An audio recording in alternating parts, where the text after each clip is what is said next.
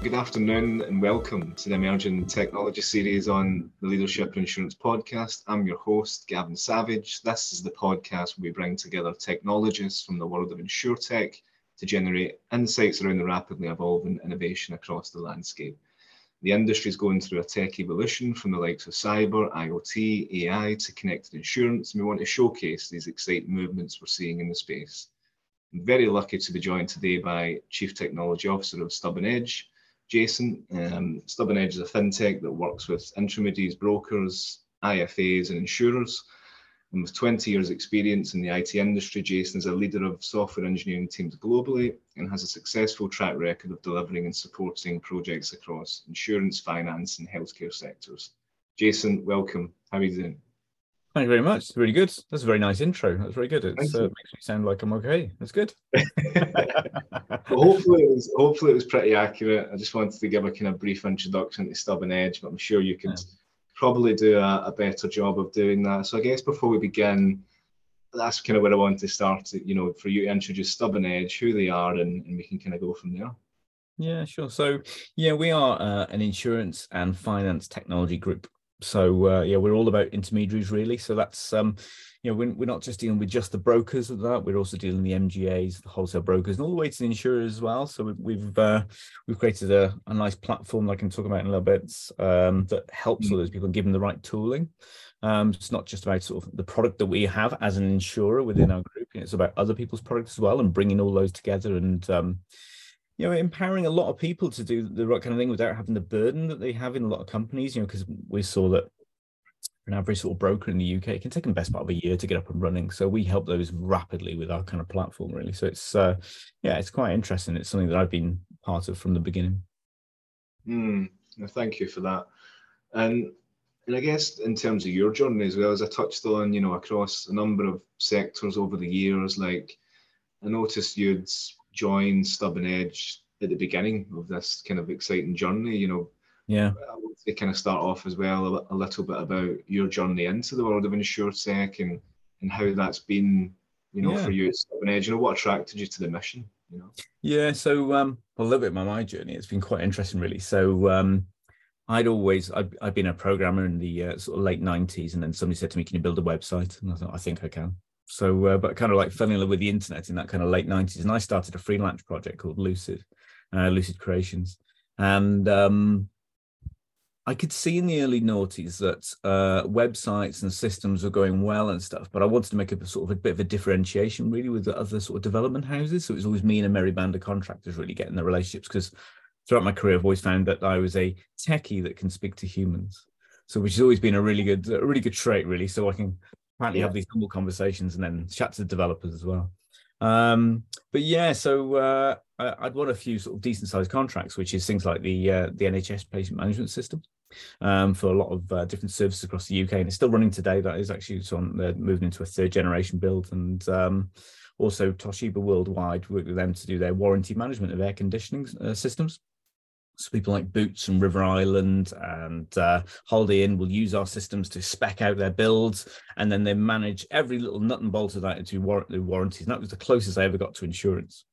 And then around about 2012, I think it was 2013, a friend approached me and said, can you build an insurance system for caravans?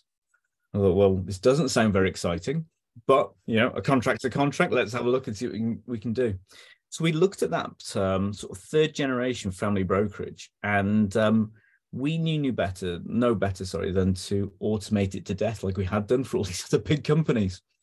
And we didn't realize that what we'd done actually created something quite different to what a lot of insurance brokers were getting at the time in terms of how it automated their business and the level of reporting and access they were getting to the data.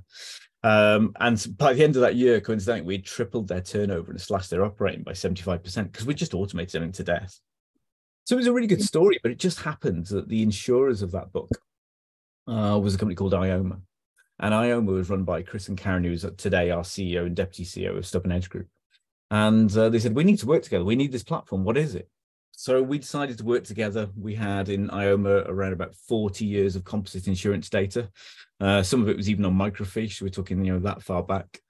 And we said, you know, what can we build for ourselves to help us modernize that group bring it into the modern era and bring in some automation. You know, back then, really, you know, sort of 10 years ago, almost, we were talking more about, you know, robotic automation. Really, that was as high end as we got technology wise, really. So we were looking to bring that in, and we did. And we created a system that was really nice. And Chris Cameron and myself, we thought, do you know what? I think a lot of the market could do with this, instead of using the standard kind of off-the-shelves ones. And, you know, it's a key sort of subject to talk about, you know, whether you buy in or build it yourself. So we built all these the systems for ourselves, and then we decided in 2018 to have a bit of a management buyout. We thought, you know what, we can take this to market as a platform. It's called Flight Deck today. And we think we can give people access to technology and data and product at a very, very low barrier in terms of cost and in terms of just effort as well. And that's what we're doing. So, you know, that's what we're trying to help out intermediaries with the platforms. And what I say is our platform gives people the 3 Ps. That's not what marketing will tell you, and it's not in any of our brochures, but it's my easy way to explain it.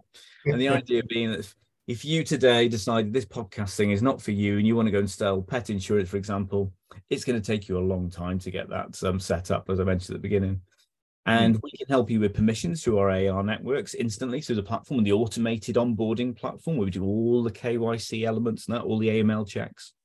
And then once you're in the platform, you give access to a marketplace, and that's full of all kinds of products. That's not just insurance, not just our insurance, that's other people's insurance. And that's also our finance products, lending and cash management platform products and pension pieces we're moving into. There's all sorts of product in there.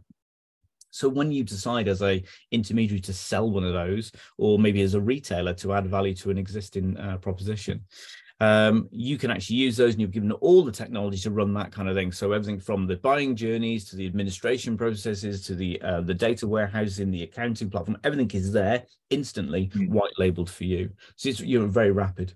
So that gives you permissions, gives you product, and also the final step is what we call people. So we have a warehouse full of a lot of data. I won't go into the exact numbers, but we're talking tens and tens and tens of millions of records. Yeah. And we enable people in sort of individuals and commercial markets to be able to work with that data through our platform and white label call center provisions and email campaigns to create funneling campaigns through the platform to actually distribute. So it's not like just going to your latest, you know, great InsureTech platform that can give you great admin. When you come into our platform, you're actually getting the help to market it and distribute as well. So we always say it's a distribution platform, not an admin platform in that kind of way. Amazing, amazing. Thank you. A couple of things that jumped out, you know, I guess, yeah, the aspect of really what mission are you solving? What's the problem space? And it's just removing that barrier to entry as such, and you know, and also just kind of your journey into insurance, just again a kind of classic example. And I'm the same, you know, I kind of just kind of fell into it, you know, started building a product, and then all of a sudden the guys were then CEO of this company, Stubben Edge, and it just all really just fell together, and here you are, you know, building a fantastic distribution platform that is now, you know, centered around, as you say, technology, data, automation that, you know, the insurance industry is only just touching upon in recent years.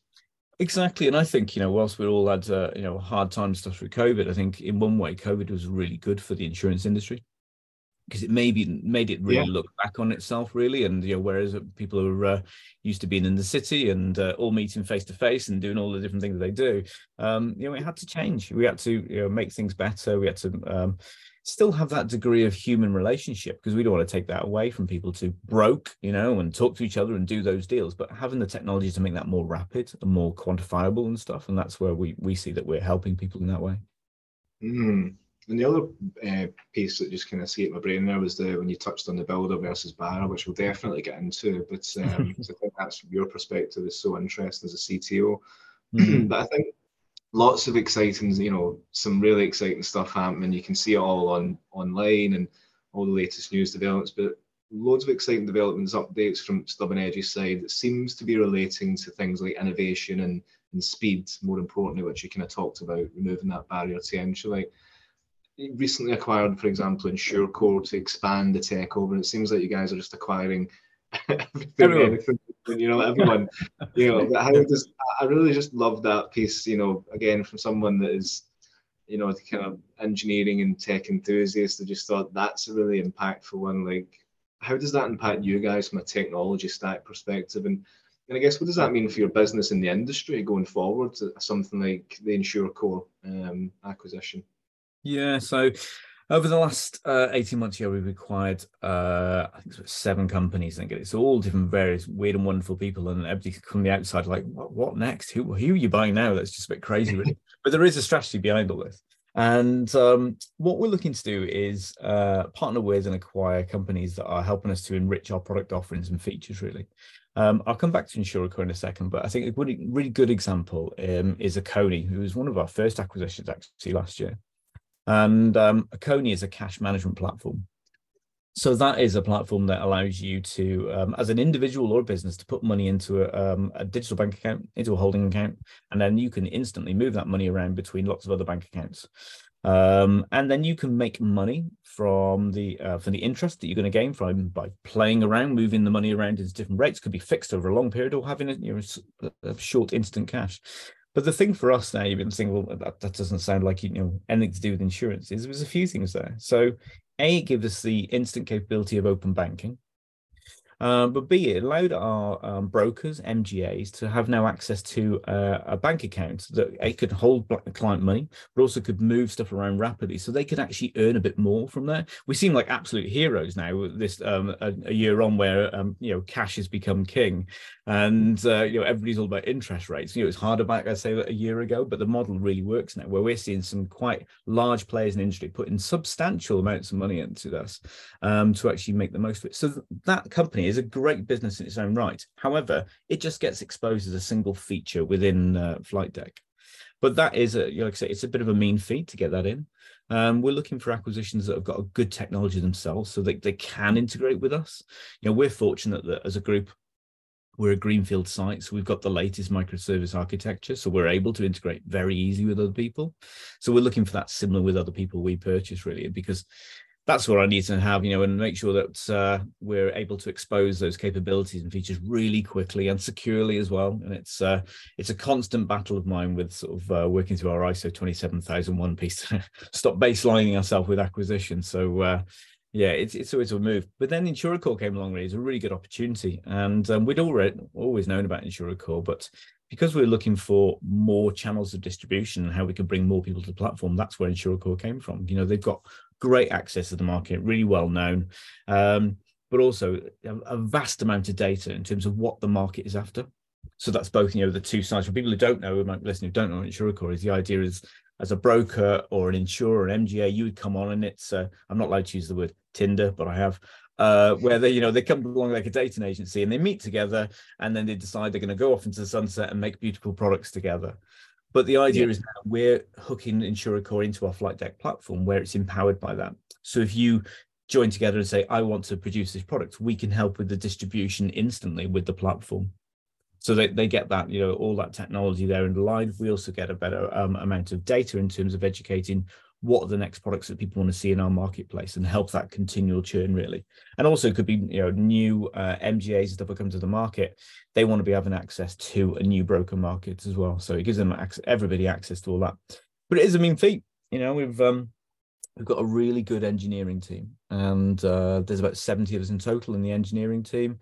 Now predominantly in the UK as well. We've got 20 engineers in our India office, which is for first line support, and then our UX team over in South Africa. But they all work together really well, and it's a challenge every time bringing a new business in, integrating them, and getting it all right.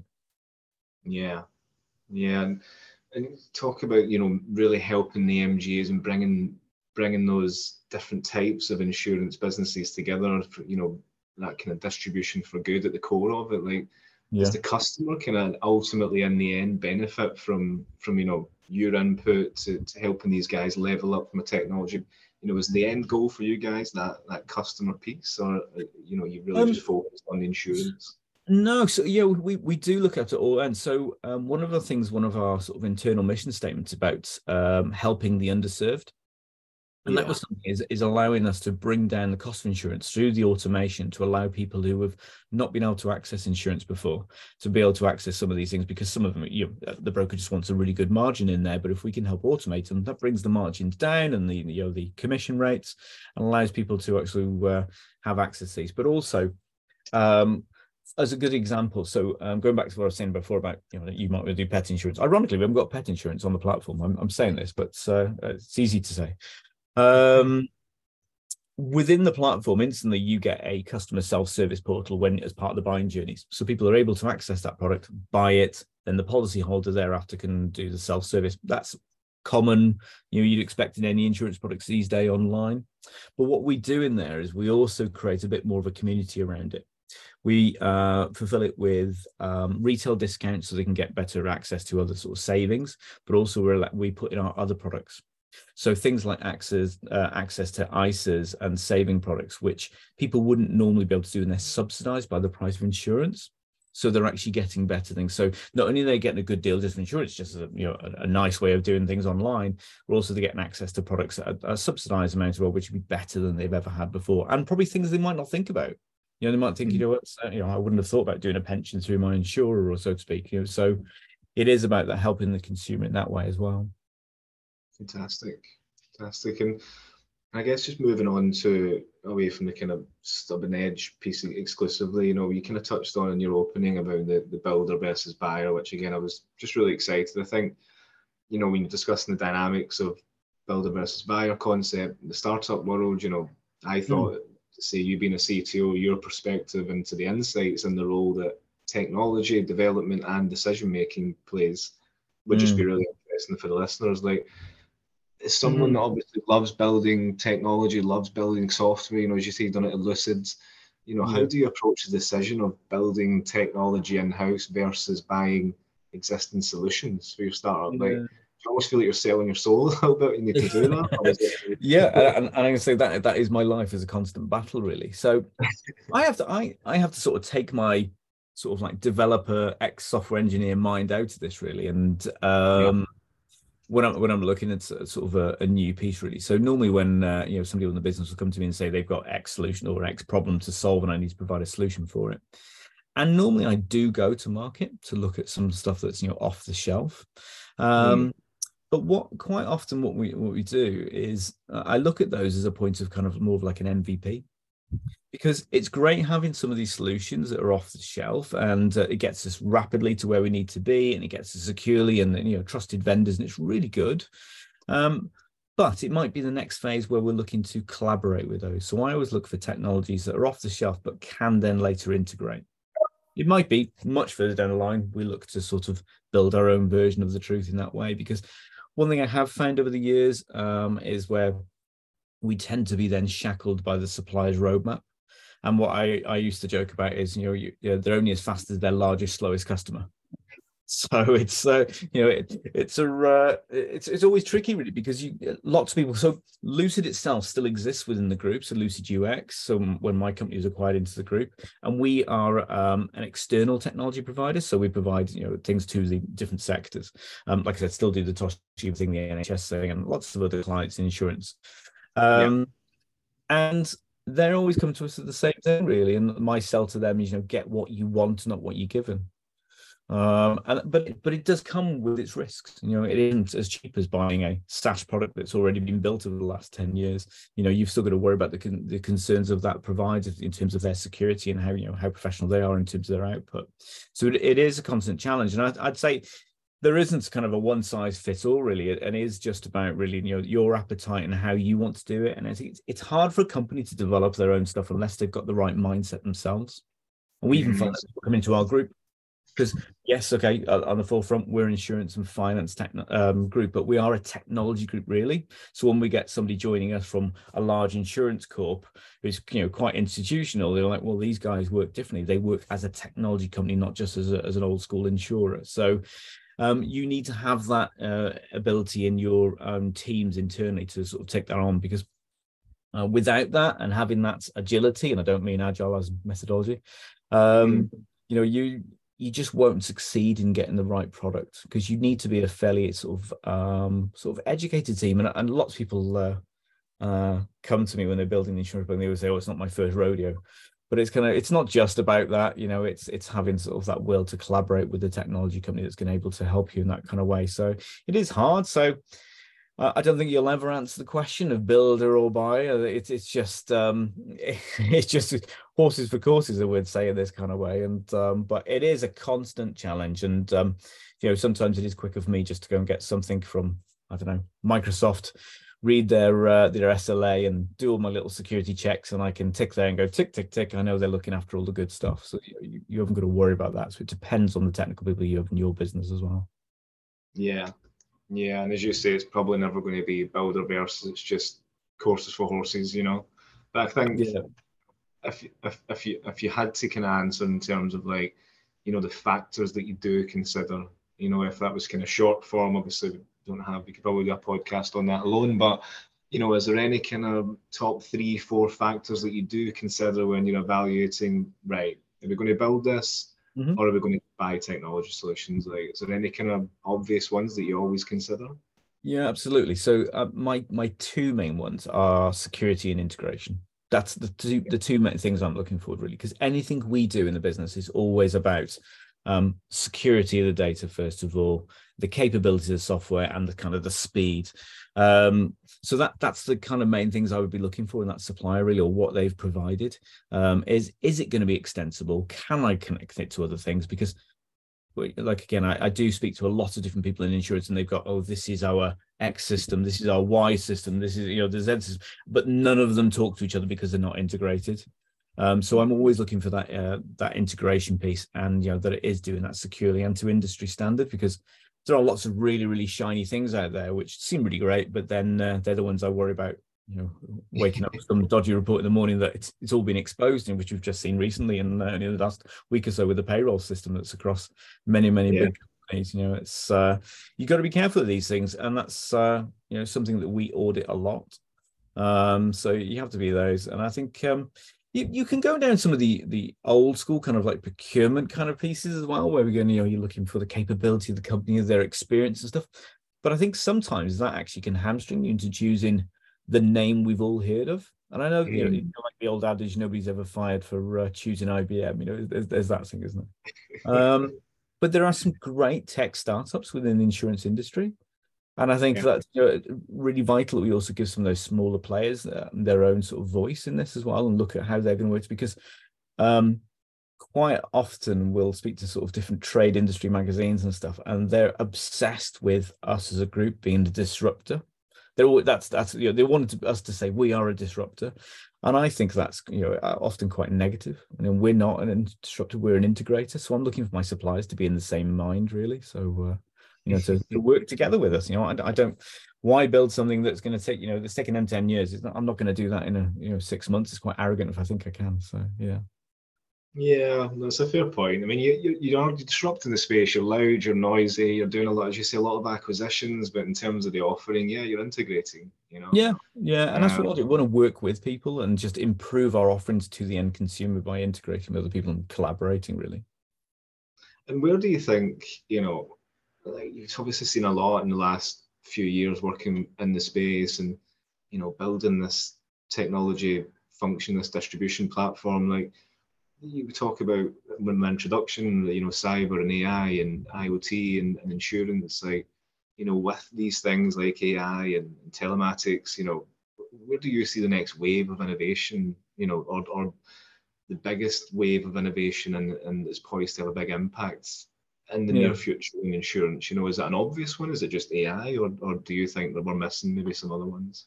Yeah, I think most people you ask this, you know, they'll jump straight to the kind of the standard things, which is, well, we're going to improve customer automation and customer service. We're going to do sort of frontline decisions with chatbots and stuff like that, and maybe in insurance we'll help automate sort of like rating and claims performance in a book, and that's what Empty does. And it's kind of I think we're a different part of that.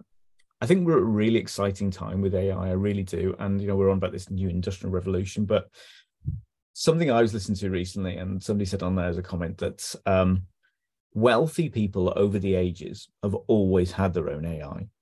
And what they mean by that is they've always had an assistant. They've had their legal counsel, they've had their chief medical person, their science people they can rely upon to be able to enrich their decisions. And that's what we're getting with things like, ChatGPT and other sort of platforms like that, where we're getting our access instantly, not just as a Google search now, where you have to then look at the top 10 results and find out stuff. We can access that information straight away, and we can have maybe a research assistant that works with us to remember everything indefinitely and also be able to comment and provide sort of narrative back to us to say, oh, this is the things that you said, and maybe this is the right way to go, and have that sort of collaboration to improve humans in a way that I think it's going to be quite fundamental for us, but not scary. But for us, we're using AI across the group and quite extensively, really, probably more so than a lot of companies, because we've been experimenting for a while with this. So even at our grassroots level, when we're writing code now, we use AI to debug our code. So it's helping us fix the problems more rapidly to get some sort of code out to quick to market. Also, where you probably know about the DevOps role, which is a role that's always about producing environments for our code to sit in. We're now using AI to produce that for us. So we just ask it to set up X, and that produces for it. And it's working really well. So we're doing this in a lot of testbed sort of areas as well, because we're going to need to prove a lot of these things a lot before we can start letting it touch real life stuff. We've still got humans interacting, but it's really exciting how rapid we can get stuff out. And I think the bit that I really like, that we've got a dedicated machine learning and data science team. And they're often working on various different products on there to do with what underpins our platform. So we've got an engine which is also a GPT-based engine that we've been ploughing a lot of insurance information on to educate this thing. And now we're at a position where we can have either a conversation or expose part of it via the user interface to talk about books. And I think a good example would be that. So, for example, if you went to our platform and you gave it 3 completely different policy wording documents, it can quite happily come back to you instantly and say, well, this one has the best coverage because of these clauses. This one is the cheapest, but offers you good value in a good way. And also, I'd recommend if you were going to work them all together, this could be the best product ever if you did this, this, and this. So instantly, without having to sit there and reading 100-page documents, we're able to get that instant output from that. But then we take that further, where we've got it connected to our data warehouse.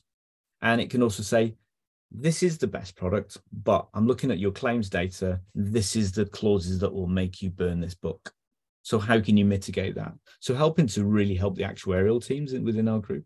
And I think that's where we'll see a lot of interest. Like we were talking about, telematics is the other phrase that people use, that kind of stuff. And I think it's a slightly better layer than that, rather than just having lots of, data lakes and dashboards and things like that. It's been an educated advisor that somebody can speak to you in terms of AI and help educate some of those decisions. We also, sitting on top of the AI that we've got, we also have a recommender engine. So the idea being that one of our intermediaries in the platform, they get almost... It's better than the Microsoft paperclip, but it's that kind of interaction kind of way, which prompts within the user interface to say, looking at the data currently that's coming in from people that you're selling things to, we recommend you really should sell this type of product because you would make X income. And we also think that the effects of doing these different steps would have a substantial increase in valuation for your business. So we also use that in a kind of, it's quite a harmonious sort of integration. So it's not like, I am the robot I'm chatting to. It just seems like the platform's helping you, but it's more in there. And I think that's where we want to see it. And it's more of that harmonious integration, really, that I'm looking forward to using, really, and just helping sort of improve everyday thing. Because I think we've got past that bit now where we're seeing data from IoTs, from black boxes, and just general data we import. But now the next step is what we're going to do with that data, I think. And that's the main piece of this. Yeah, fascinating. I mean, really sounds like you're humanizing the whole thing rather than just you see automate. I mean, personally, the day job is recruitment for me, and it's so much administrative tasks there. And so anyone that knows me knows that I hate administration. So for me, it's been a great tool. But one thing that just when you were talking about the use cases that you're using Stubben Edge, one thing that kind of jumped out was the testing element. And I don't want to go down the route of it will replace jobs. Again, recruitment consultants are forever fearing that their jobs will be taken from. I don't think it will. We've got such a humanizing element, the EQ. You just can't replace that. I don't think. But do you think it does put at risk, testing, you know, software testing to a degree, because it is unbelievably accurate, and it's there to pick up errors in anything. So do you think it does remove some roles like that?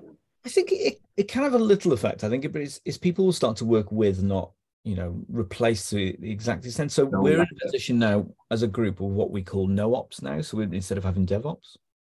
Okay. So but the DevOps team are still working with the AI and working with the scripts, because at the end of the day, like, you know, DevOps and automated test engineers, they're writing scripts to run against. So we're still needing them to educate the AI basically on what we're writing, what the expectations are and what the outcomes. So I think there's still that. And it's that piece where it's almost like having that that person who does the job for you, and you can just go check in to make sure they have done the job right for you, really. And it's like having that servant or your concierge to your job, really. I'd love it if people could do a lot more like, you know, this. I don't know if you've played around with any of the ChatGPT stuff in meetings. You know, it's every day. It's mad, you know, it'll go there and, you know, take all the notes, transcribe, and then you can just say, instead of writing that email at the end, say, oh, this is what happened, it'll just give you that, you know, that saves me a lot of time. So it allows me to get on to better things. And I think that's what it's about. I can't see it really replacing people for a long time. I think a long time. There's different areas. I think it'll also bring risk, you know. So as we move with AI and also to a sort of a post-quantum world, which will probably be next, you know, 5 to 7 years, I think that's where we get a lot of risk, and it'll actually open up more opportunities because of the security needs that world will bring. So I think things will just shift, and I think, you know, the IT and sort of tech industry, it's constantly nomadic. You know, I still. You'll know this from recruitment. I still sort of chuckle to myself when it says, right, we're looking for a good engineer who's done this for 10 years and stuff. It doesn't really mean a lot, to be honest, because what we're coding in has only existed for a few years. So, you know, that is the important bit. You know, the AI can do that bit. That's the technical skill. But the reason why I'm looking for software engineers who've got 10 years experience, because it's the soft skills they bring, and the AIs don't have that. So I think the humans will stay around. Well, hopefully. You know, well, we'll see. I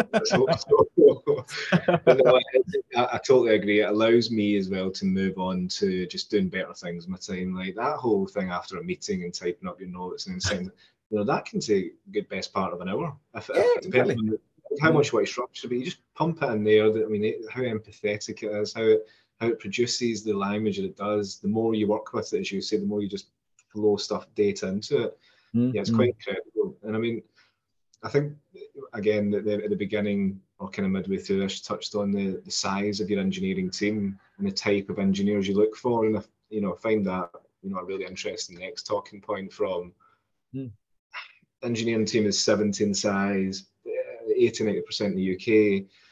One thing I love to cover almost as a kind of final thought piece on these podcasts is around that engineering team piece, because particularly in the insurance industry, the more I speak with insurance or digital insurers or, you know, insurtech adjacent businesses that have that, you know, underwriters, insurers and a technology engineering team, it just becomes more apparent to me that no one really knows what the engineering team's doing.